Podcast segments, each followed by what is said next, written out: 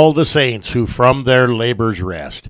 Welcome to Proclaiming the One. This is a special edition of Proclaiming the One. We're calling it Majoring in the Minors.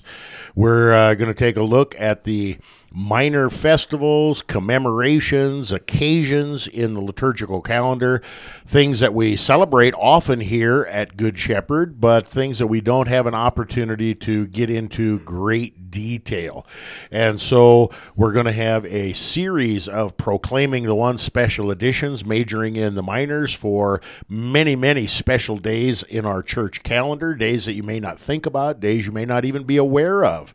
And today, in this particular episode, we want to give kind of a general introduction to minor festivals, to feast days. Um, what do the Lutheran confessions say? Uh, I I thought we weren't supposed to pray to the saints. How does this fit in with what we Lutherans believe, teach, and confess? My name is Pastor Poppy. Along with me is Pastor Adam Moline, Vicar Timothy Steele II. We are privileged to serve the saints. That's right, you heard me right. To serve the saints at Good Shepherd Lutheran Church in Lincoln, Nebraska. Pastor, welcome to this special edition. Yes, how exciting! I'm glad to be here.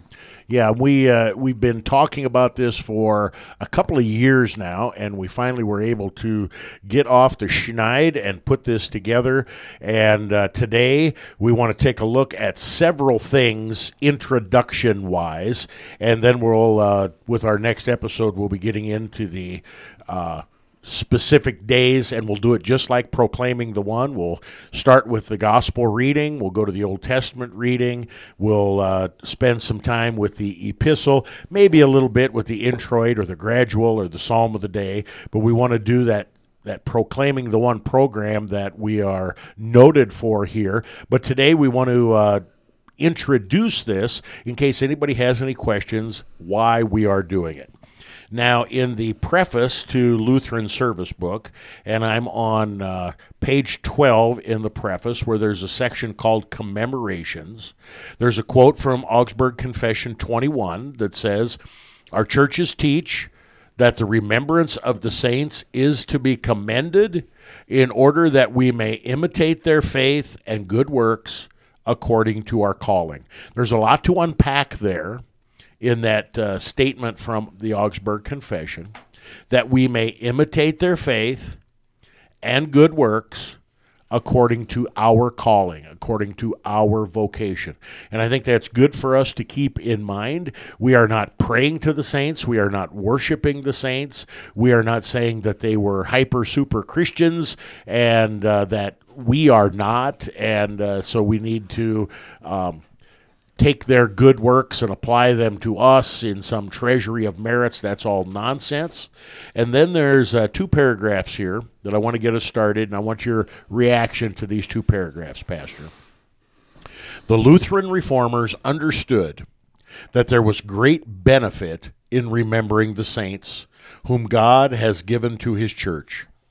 The Apology to the Augsburg Confession, Article 21, gives three reasons for such honor. First, we thank God for giving faithful servants to his church.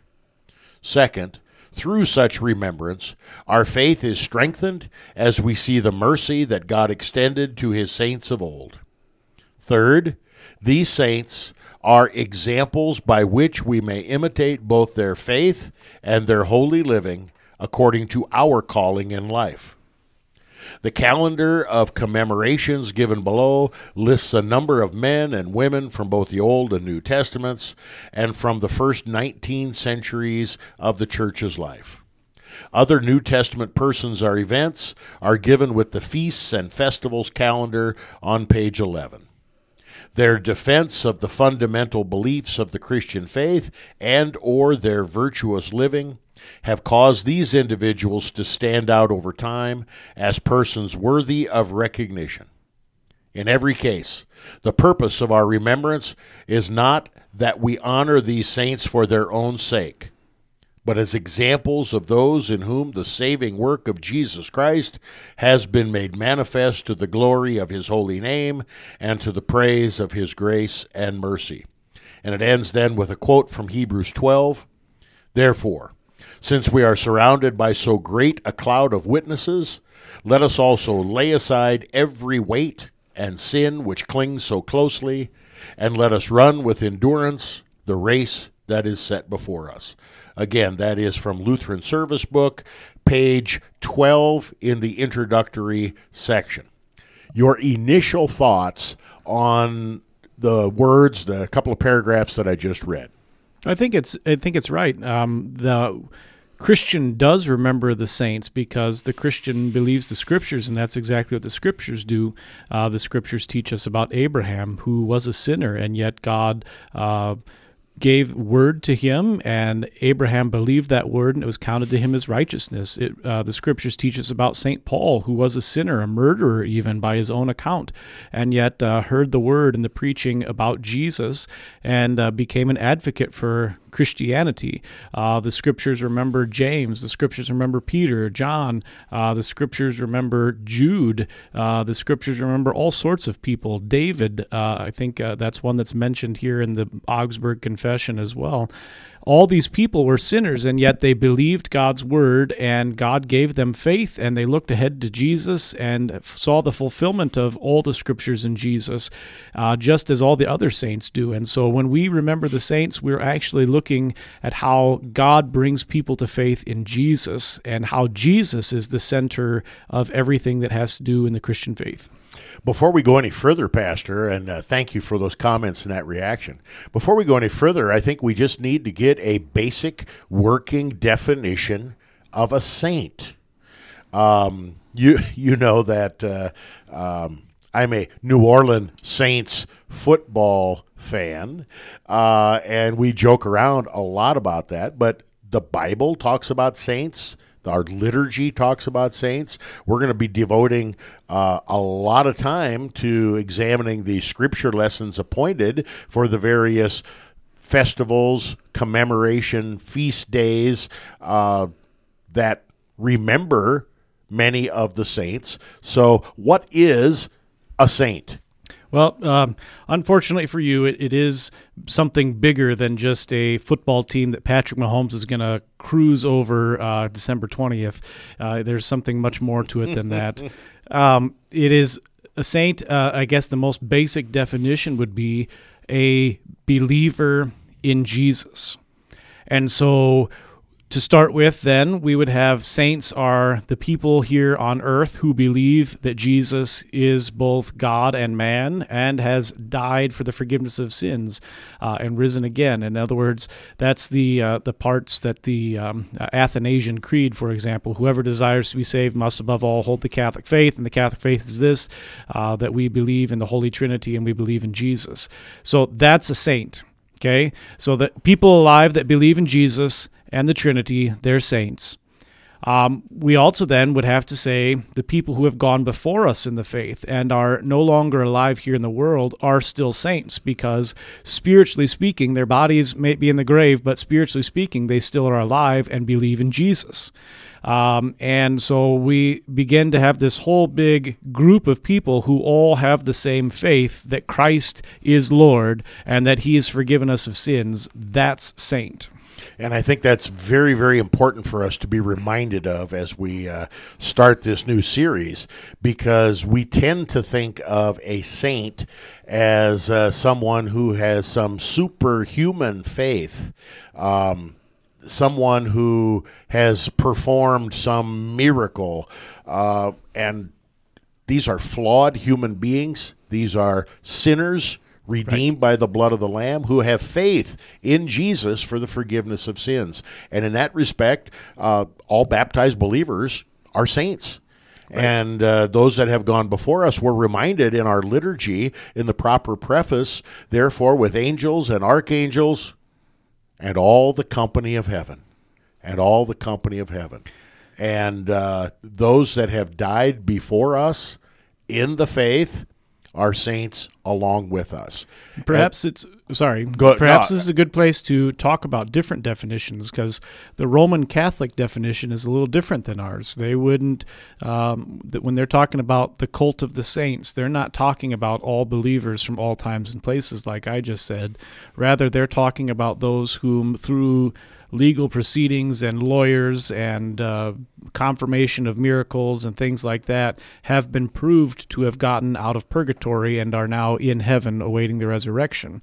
Um, that's not the the definition that we're using. We're talking about those who believe in Jesus, which is the way Scripture speaks about saints, not those whom the Pope has declared to be in heaven and out of purgatory. Yeah, this is a this is a major distinction between what Lutherans believe, teach, and confess, and the theology of the Roman Catholic Church.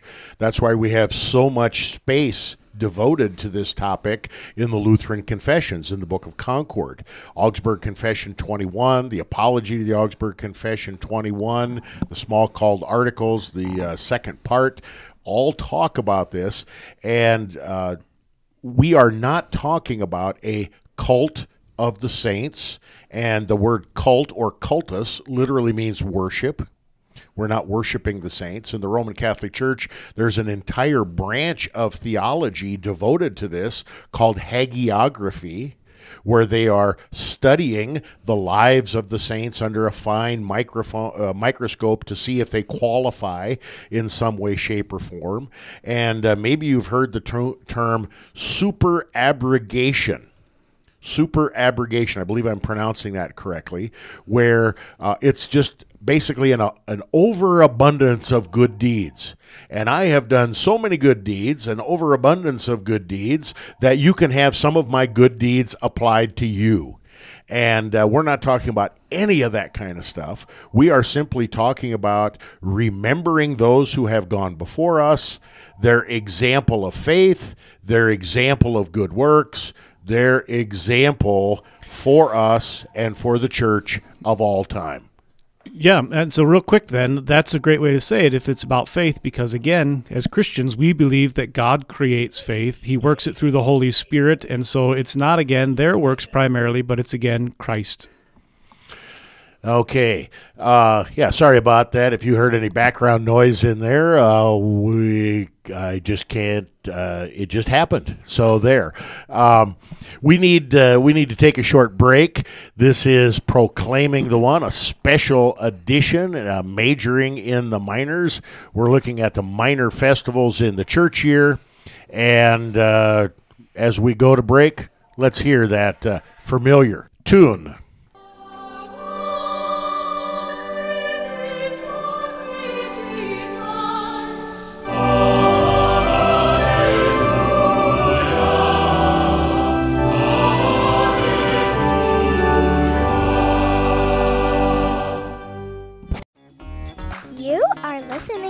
Listening to KNNA LP 95.7 FM, Lincoln, Nebraska.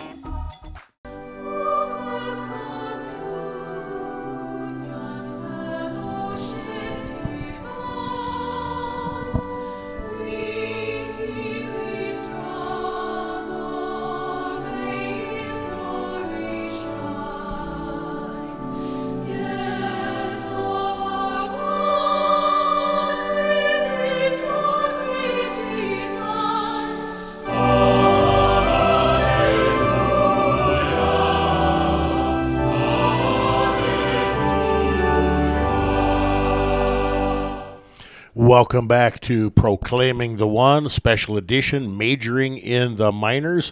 We're doing an introduction to minor festivals, feast days, commemorations in the church. We'll be devoting uh, a, uh special edition of Proclaiming the One for uh, the entire year. We've got uh, 52 programs put together, and uh, we hope and pray that it's a blessing and a benefit for you and for the church at large. In our opening segment here, in our introductor, introduction episode, we uh, we talked about some things in general.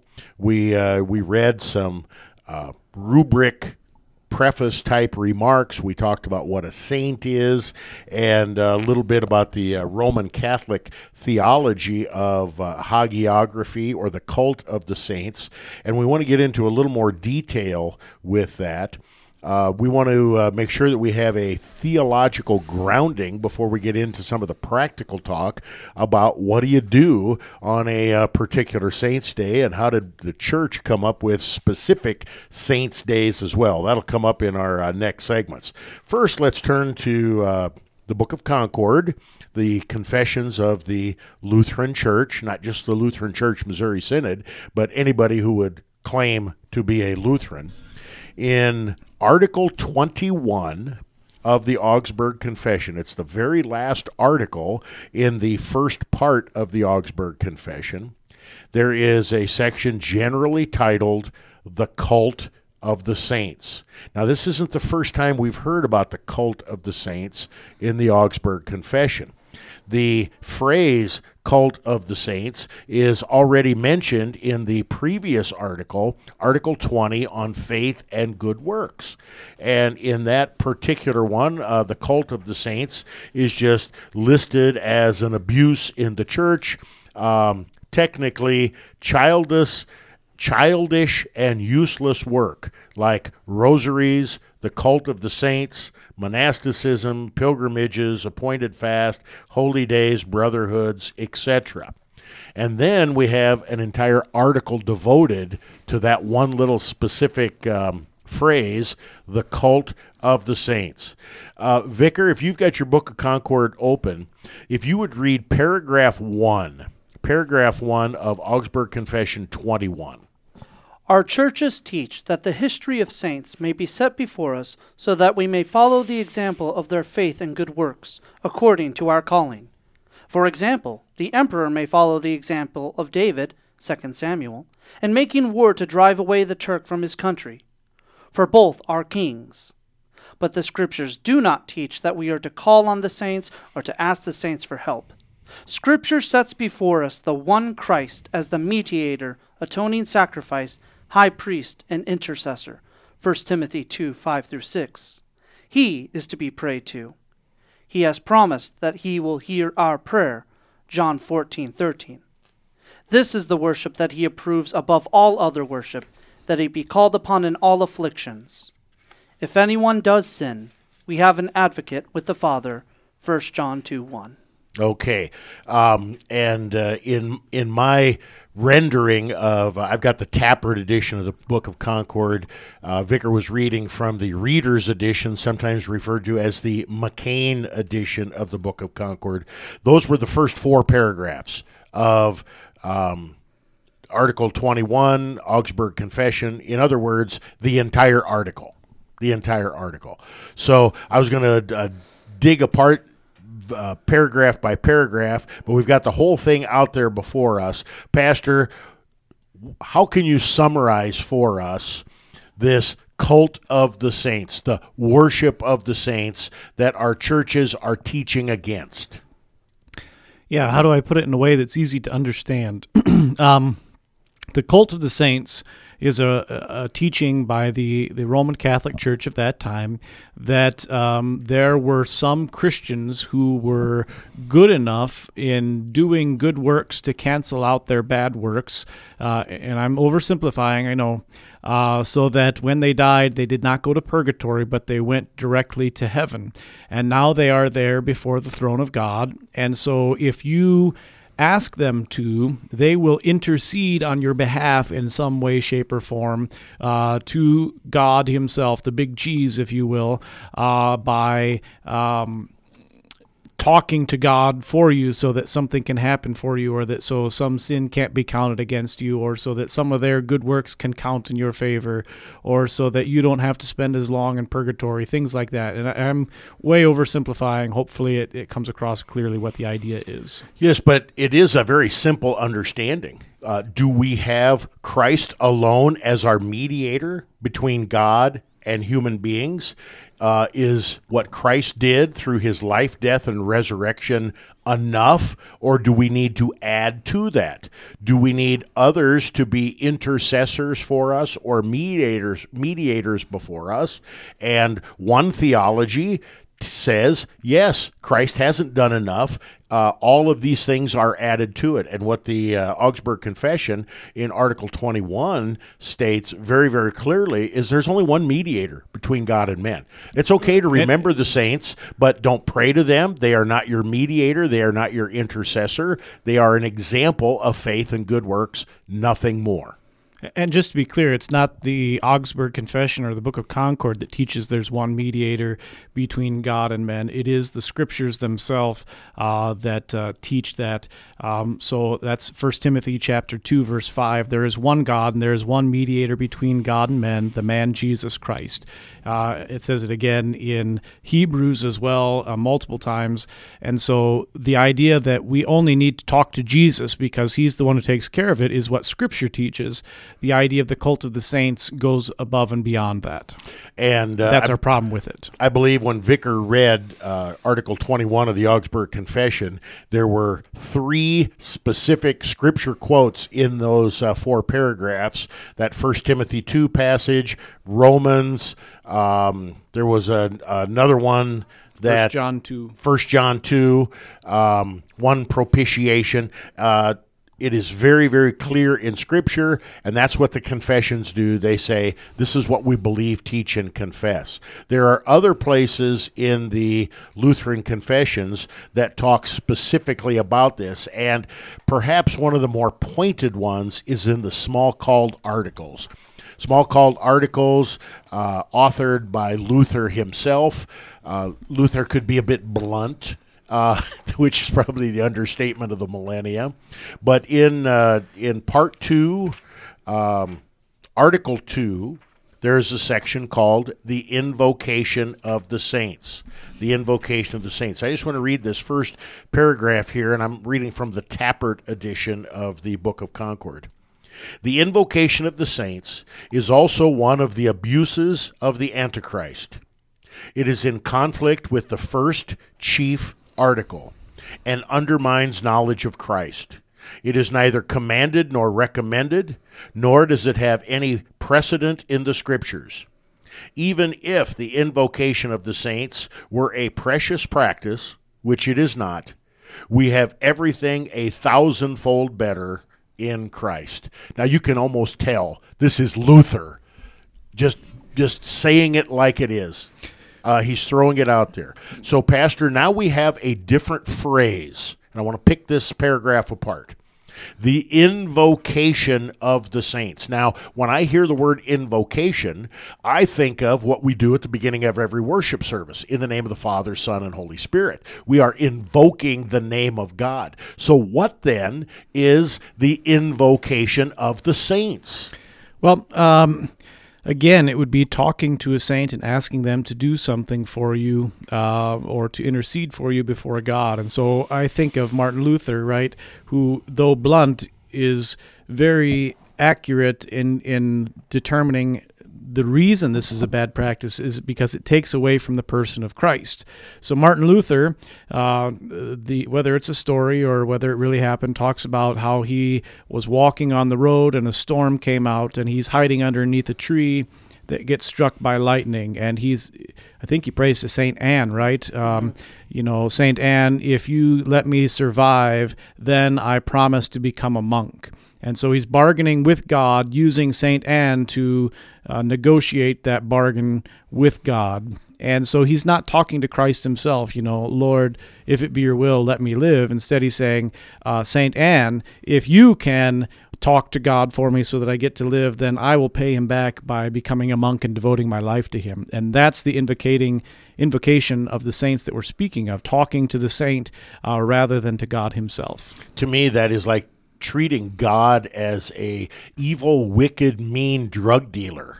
And I can't go to him directly because uh, I'm too much of a peon. I've got to go to uh, one of the lieutenants or corporals in the system to to get a hearing. And uh, oh, how horrific that kind of talk is. And that's the problem, right? Is it takes away from the office of Christ. Christ is no longer the person who comes to be the servant. Christ is no longer the one who uh, dealt with the sick and the tax collectors and the lame and the blind. Uh, instead, he's some bigwig that uh, you have to get. Uh, you have to know somebody to get to talk to. In part two, article two, paragraph 25 of the Smalcald Articles, which I just read uh, moments ago, the invocation of saints is in conflict with the first chief article and undermines knowledge of Christ. Pastor, what does that mean that it is in conflict with the first chief article? What is Luther talking about? The first chief article that he's talking about is the first chief article uh, of the Smalcald Articles, and you can find it in uh, section 2, paragraph 1, where he says this Here is the first and chief article that Jesus Christ, our God and Lord, was handed over to death for our trespasses and was raised for our justification. Uh, it goes on a little bit more, but that's essentially it. Uh, Jesus Christ, crucified and risen to take away the sins of the world. And if any theology or doctrine or teaching uh, subtracts from the work that Christ does or attempts to add to the work that Christ does, then he says that's the greatest and simplest indicator of it being false doctrine. And I, I really love the Smalcald articles because he goes through all sorts of theological teachings about that very topic, saying this is obviously wrong because it changes who Jesus is. The uh, simply said, and thank you for that. Simply said, the chief article of the faith, the, the article on which the church stands or falls, is justification by grace through faith on account of the person and work of Jesus Christ. The cult of the saints, the invocation of the saints, is in direct conflict with the teaching of the gospel. It undermines the gospel. It undermines knowledge of Christ. And when you come into a Lutheran church and we are celebrating uh, St. Bartholomew Day or the feast of St. Simon and St. Jude, do not think that we are praying to these saints. Do not think that we are trying to ask these saints for some special uh, mediation or intervention. We are simply remembering their witness, their good works, and their faith and allowing this to be instructive for the life of a Christian today. I'd say even more than that, what we're remembering is that Christ saved them and brought them to faith. Beautiful. It just to keep it simple. Beautiful. We need to take a break. This is Proclaiming the One, majoring in the minors. We'll be right back.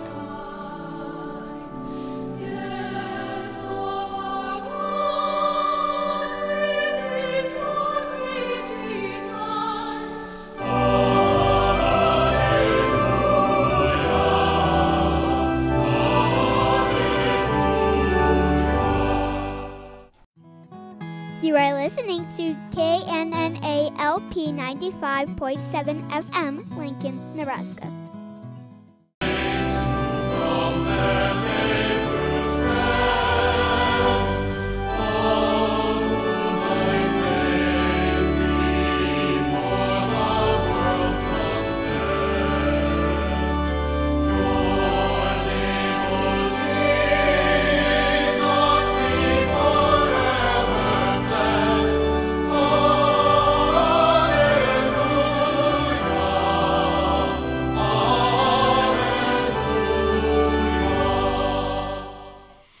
Welcome back to Proclaiming the One, majoring in the minors. We're taking a look at minor festivals, feast days, commemorations, and occasions in the church. We're uh, taking this first episode to do kind of a general introduction, why we're doing what we're doing, uh, the theological grounding behind it. We uh, looked in our last segment quite a bit at Augsburg Confession 21 and also the Smalcald Articles uh, section 2 and we talked about the cult of the saints, the worship of the saints. That is not what we are encouraging. That is not what we are promoting, but it is good according to God's word and uh, clearly confessed in the Lutheran confessions to remember those who have gone before us, both their example of faith and also their example of good works. Christ alone saves. Uh, Christ alone saved those who have gone before us. Angels and archangels and all the company of heaven are already celebrating the marriage feast of the Lamb, and we here on earth are looking forward to it. We remember and commemorate those who have gone before us in a variety of ways. It is a good, right, and salutary thing to do. Pastor, when uh, when people hear in a Lutheran church when people hear that uh, we're going to be remembering a Saints' Day, I think most people are probably pretty familiar with All Saints' Day, November 1st, as it is celebrated in the church. But some of the other minor festivals might catch people off guard. They come into church and uh, they see the color on the altar is different, which uh, wakes them up right away that something special is going on. And we might be having a service where we are celebrating the minor festival of um, St. Barnabas. Or we might be celebrating the minor festival of Holy Cross Day. And they think, oh boy, that, that's odd. I didn't know Lutherans did that kind of a thing. What really gets Lutherans, um, it really concerns them or raises red flags. That's the best way to say it. What really raises red flags is when they come into God's house, oh, especially about the middle of August, and they see oh, we're going to have a special service where we remember Mary, Mother of our Lord. And sometimes, long-time hardcore Lutherans think, oh, the pastor has just become a Roman Catholic. We're worshiping Mary. We're praying to Mary. Um, I've heard these things. I've heard these things over the years, and uh, we need to do a better job of educating and that's why we have this particular program here. We'll have a whole program devoted um, later on in the summer with regard to that particular festival that I brought up. But, Pastor, um, how are Lutherans to think about Mary? Well, uh, she is the mother of our Lord, just as the day suggests and as the scriptures teaches. Um, she also is important because without Mary, uh, Christ would not be born. And so we don't want to deny the reality of God becoming human flesh in the incarnation um, by not talking about Mary at all, as the scriptures obviously do talk about her, but at the same time, we don't pray to her. We don't worship her. We don't uh, think that she's our co redemptrix or savior or anything like that. All we talk about is the fact that. Um, she is the vessel through which God became flesh and dwelt among us and saved us then by going on the cross and bleeding and dying. And so Mary's important. She is the handmaiden of the Lord, I guess, in that sense, and yet uh, she's not our Savior. She's not one that we worship. And I want to make sure that separation is kept there in that way. We are not praying to Mary. We are not worshiping Mary. We are not talking about a Mariology in the Lutheran Church, but um, Mary is a saint and sinner redeemed by the blood of Jesus. She had the special privilege, being called by grace through faith, to carry our Lord and Savior Jesus in her womb. And uh, we'll have more t- more than enough time to talk about that later on. Um, but there there is a theology, especially in the Roman Catholic Church, that sometimes uh, borders on Mary as the co-redemptrix sometimes borders even on Mary being elevated almost to the fourth person of the Trinity. And I think Lutherans are gun shy. We sing the Magnificat in church, and we don't have any problem. But seems almost like any other mention of Mary, apart from Christmas Eve uh, or the Apostles' Creed, is strictly verboten. Uh, in the apo- apology of the Augsburg Confession, and uh, the Augsburg Confession is a statement of faith. The Roman Catholic Church wrote a confutation, uh, didn't give the Lutherans a copy of it, but uh, wrote a confutation, and then the Lutherans responded with a defense or apology of the Augsburg Confession. It's a very long document, very good, very detailed, but in Article 21, talking about the invocation of the saints, there are several paragraphs devoted to Mary and uh, Article 21, beginning at paragraph 25. Vicar, do you have any idea what I, where I want you to be? Yes. Okay, go. Here and there, this form of absolution is used. The passion of our Lord Jesus Christ, the merits of the most blessed Virgin Mary, and of all the saints, be to you for the forgiveness of sins. Here the absolution is pronounced on the theory that we are reconciled and regarded righteous not only by Christ's merits, but also by the merits of the other saints. Some of us have seen a doctor of theology dying.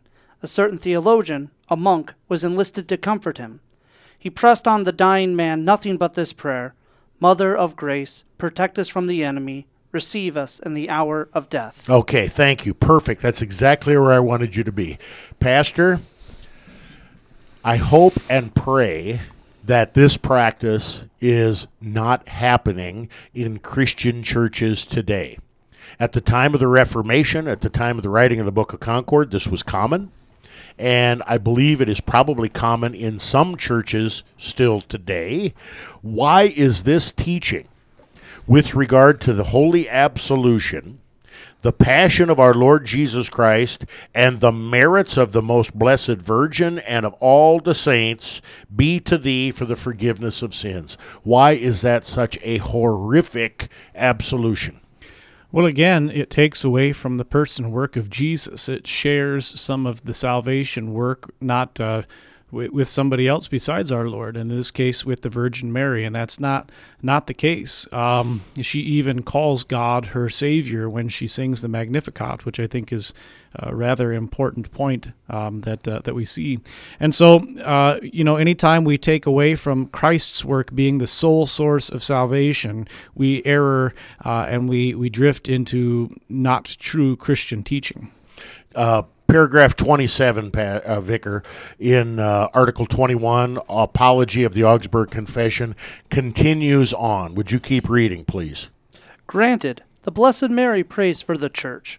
Does she receive souls in death? Does she conquer death? Does she make alive? What does Christ do if the Blessed Mary does these things? Although she is most worthy of the most plentiful honors, yet she does not want to be made equal to Christ. Instead, she wants us to consider and follow her example. The very subject reveals that in public opinion the Blessed Virgin has taken over Christ's place. People have invoked her, have trusted in her mercy, and through her have wished to appease Christ, as though he were not an atoning sacrifice, but only a dreadful judge and avenger. Okay, so uh, could it be any more clearly stated, Pastor, that we are to honor and revere Mary as a person who is redeemed by the blood of Jesus, who had the privilege to uh, have her womb be the tabernacle for our Lord and Savior Jesus Christ. And yet at the same time, she is not God, she is not Savior, she is not the propitiation for our sins. These words to me seem to be crystal clear how Lutherans are to regard Mary. Yeah, I think they are very clear, and I think the same thing could be said for all the, the saints, right? There's not a single one of them who takes the place of Christ or is even counted as his equal. And we could even bring it more close to home and say the same thing about uh, our pastors today. You know, Pastor Poppy is not equal to Christ, and you shouldn't come to Good Shepherd Lutheran Church because Pastor Poppy's here or because Pastor Moline is so handsome, right? It's all about Christ, and all our focus should be on Christ and Jesus, and we should pray to Jesus and to Christ And Him only, and that needs to be the case across the board. One last uh, little tidbit here from the Apology of the Augsburg Confession, Article 21, right after the words that Vicar just said uh, in uh, paragraphs 27 and 28. We maintain that we dare not trust in the transfer of the saints' merits to us, as though God were recounted or reconciled to us or accounted us righteous or saved us on this account. We obtain the forgiveness of sins only by Christ's merits when we believe in him. And then 1 Corinthians 3 verse 8 is teach is uh, quoted. We as Lutheran Christians want to remember those who have gone before us. We want to extol their life of faith, the fact that Christ redeemed them, their story, their witness, and yet at the same time, we dare not fall into the trap of thinking that we need a mediator because Christ is our one and only mediator, or that somehow their overabundance of good works and good deeds can be added to my treasury of merits to save me. Pastor, as we bring this section to a close, any final thoughts about a proper way to extol the lives of the saints, including, and not limited to, but including the Blessed Virgin Mary, and yet not falling into the ditch that has consumed so many with an invocation of the saints or the cult of the saints?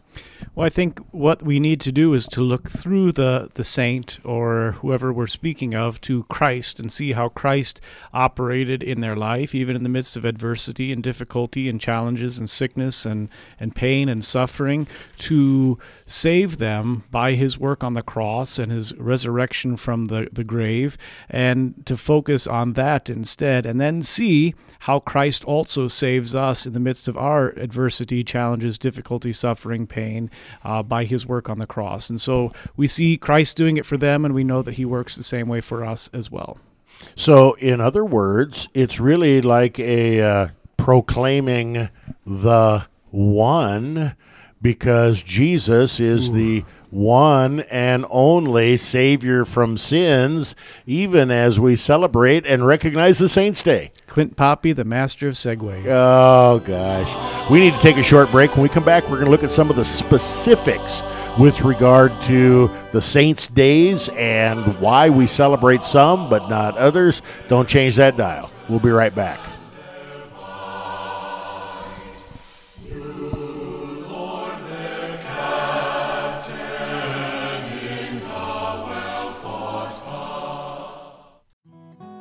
You are listening to KNNALP 95.7 FM, Lincoln, Nebraska.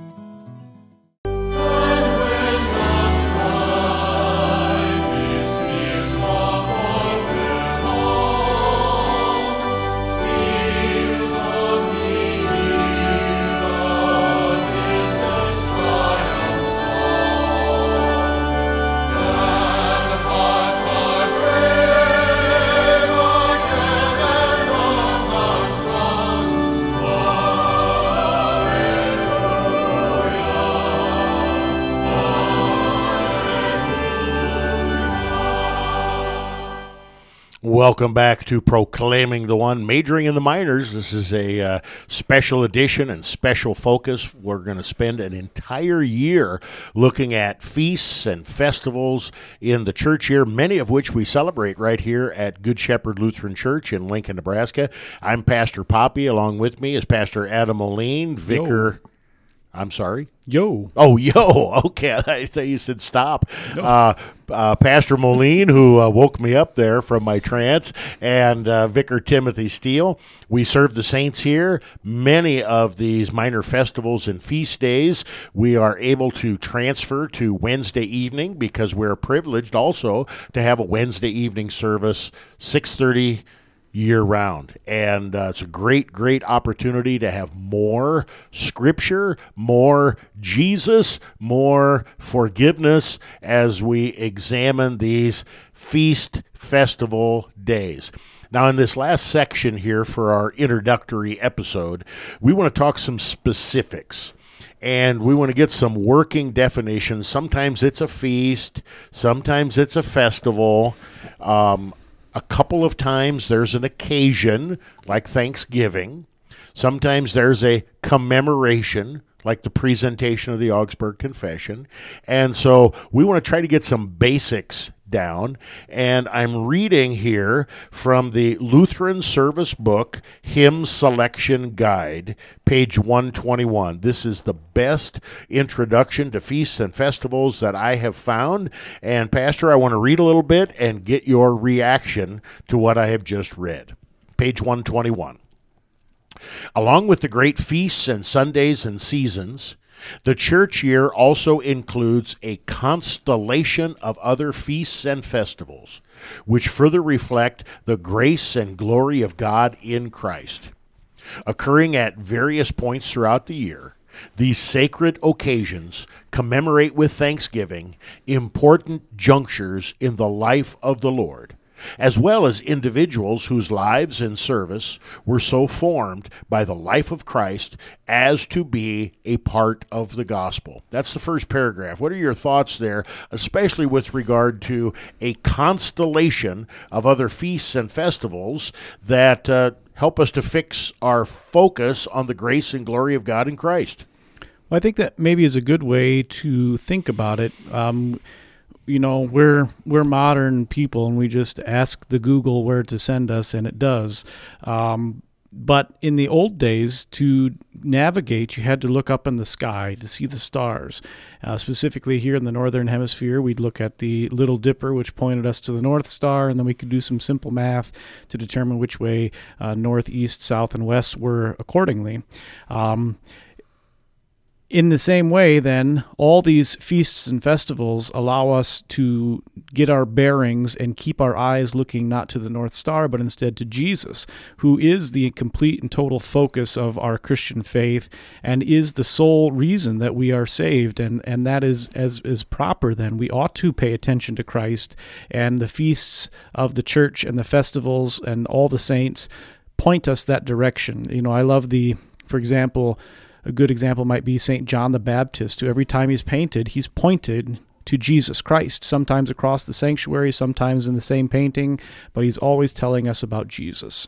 And uh, one of the things that I've learned with, uh, you know, 20 plus years of history teaching vicars is that sometimes with this understanding of celebrating a festival or feast day in the church, the vicar wants to preach a sermon that is basically a history lesson or what we know from history about this particular individual or event, and they never quite get around to the Word of God and God's Word.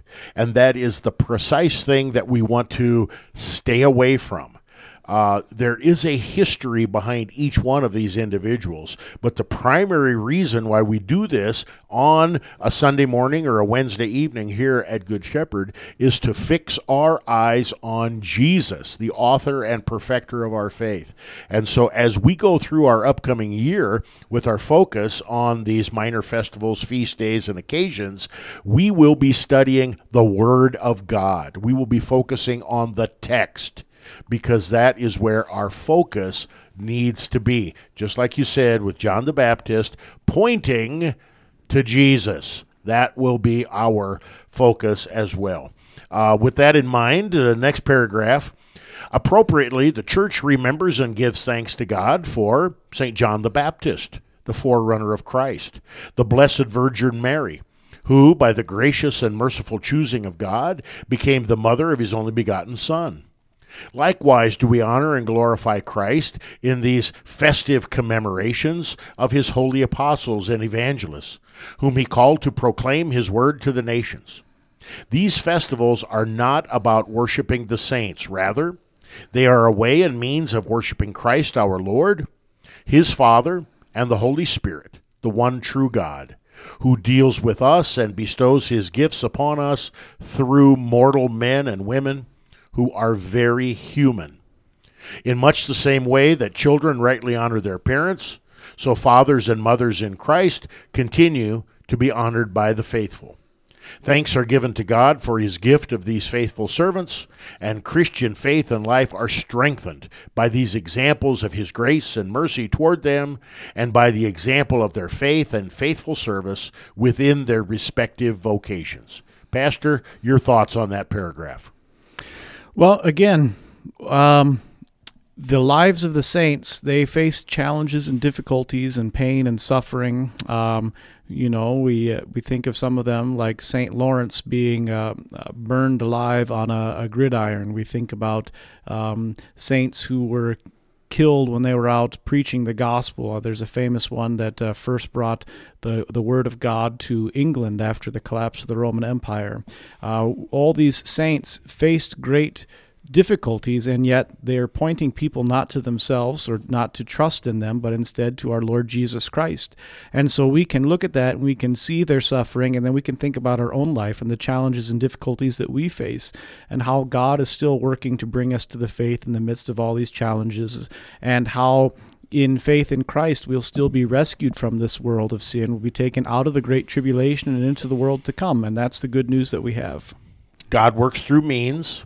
And many times these means are frail, sinful human beings called by grace through faith to serve in the church. And uh, some of them have really, really great stories uh, behind them. Uh, you know, we've we've talked often about uh, Saint Lawrence. Um, there are uh, others that have, uh, you know, maybe only a legend or a story behind it, uh, being cast away, being beheaded, uh, crucified upside down. We'll do our best to distinguish fact from myth with regard to some of these particular individuals as we go through here. But we do have a lot of history and we have a lot of these things that can help set the stage. But again, our primary focus will always be on God's Word. Yeah, eh, or, or even one of the ones that I always enjoy is Saint Matthias, who is the replacement for Judas in the uh, the twelve apostles. Uh, he's made an apostle, and that's the last that you hear about him in the scriptures.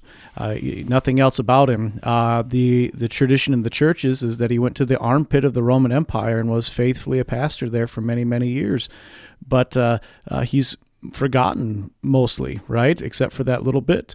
And uh, so, even as we know and live our lives knowing that we'll probably likely be forgotten and that uh, three generations from now, no one will know who I am and I'll just be a faded name on a headstone, God's promise to me is still the same uh, and it doesn't diminish or it's not taken away from all the same. We're talking here about minor festivals, and sometimes the, the word feast is attached to it. There are certain principal feasts or high feasts in the church year that we are encouraged to celebrate every year. And then the minor, minor festivals as you have time and location. Uh, I'm going to skip the next two paragraphs in this introduction that talk about some practical matters. And then this very last paragraph says there are certain feasts of the church that will normally take precedence over the ordinary Sunday propers. For example, the appointed reading, psalms, prayers, and hymns. When one of these feasts occurs on a Sunday, as indicated by the bold face type on page 11 in Lutheran Service Book, these principal feasts include. And now we have seven principal feasts. May catch you off guard because uh, some of them seem to be pretty minor. The circumcision and name of Jesus on New Year's Eve or New Year's Day. The purification of Mary and the presentation of our Lord, February 2nd. The Annunciation of our Lord, March 25th. The Visitation, and in the one year series, that's July 2nd. The Nativity of St. John the Baptist, June 24. The Feast of St. Michael and All Angels, September 29. All Saints' Day, November 1. Those are the principal feasts in the church here. Anything about that list that strikes you, Pastor? Well, again, note that uh, all these feasts are pointing to significant events in the scriptures themselves, which ultimately have their fulfillment in the person of Christ. And so I know we keep sounding like a broken record here. Everything in those feasts points us to Jesus again. And we will cover in great detail the readings appointed for each of those seven principal feasts that uh, I listed off just a moment ago. And in addition to them, all of the feast days and minor festivals that are listed in uh, the co- table of content table of content uh, in uh, Lutheran Service Book. We have a few special days that we'll be looking at, days that we don't often think about. Um, Pentecost Eve. Pentecost Monday, Pentecost Tuesday. We'll be looking at every day in Holy Week in great detail. We will look at a few occasions in the church year Thanksgiving, Harvest Festival, National Day of Tragedy, some of these things that are listed for us. And as we do, we pray that they would be a blessing. We will look primarily at God's Word, not so much the details around the individual, but fixing our eyes and focus on the one and only Savior from sin, our Lord and Savior, Jesus Christ. Pastor, I'm going to give you the final word on this introductory episode to our Proclaiming the One, Majoring in the Minors. Well, as we go through everything, don't get distracted and uh, take your eyes off of Christ, but instead uh, let the lives of these saints and the events recorded in Scripture that uh, reference them continue to point you to our Lord and Savior Jesus. Amen, amen, amen. For Vicar Steele and Pastor Moline, I am Pastor Poppy. Thank you for tuning in, and we pray that God would richly bless us in this upcoming year as we examine minor festivals, feast days, and saint days in the church. God's richest blessings in Christ. You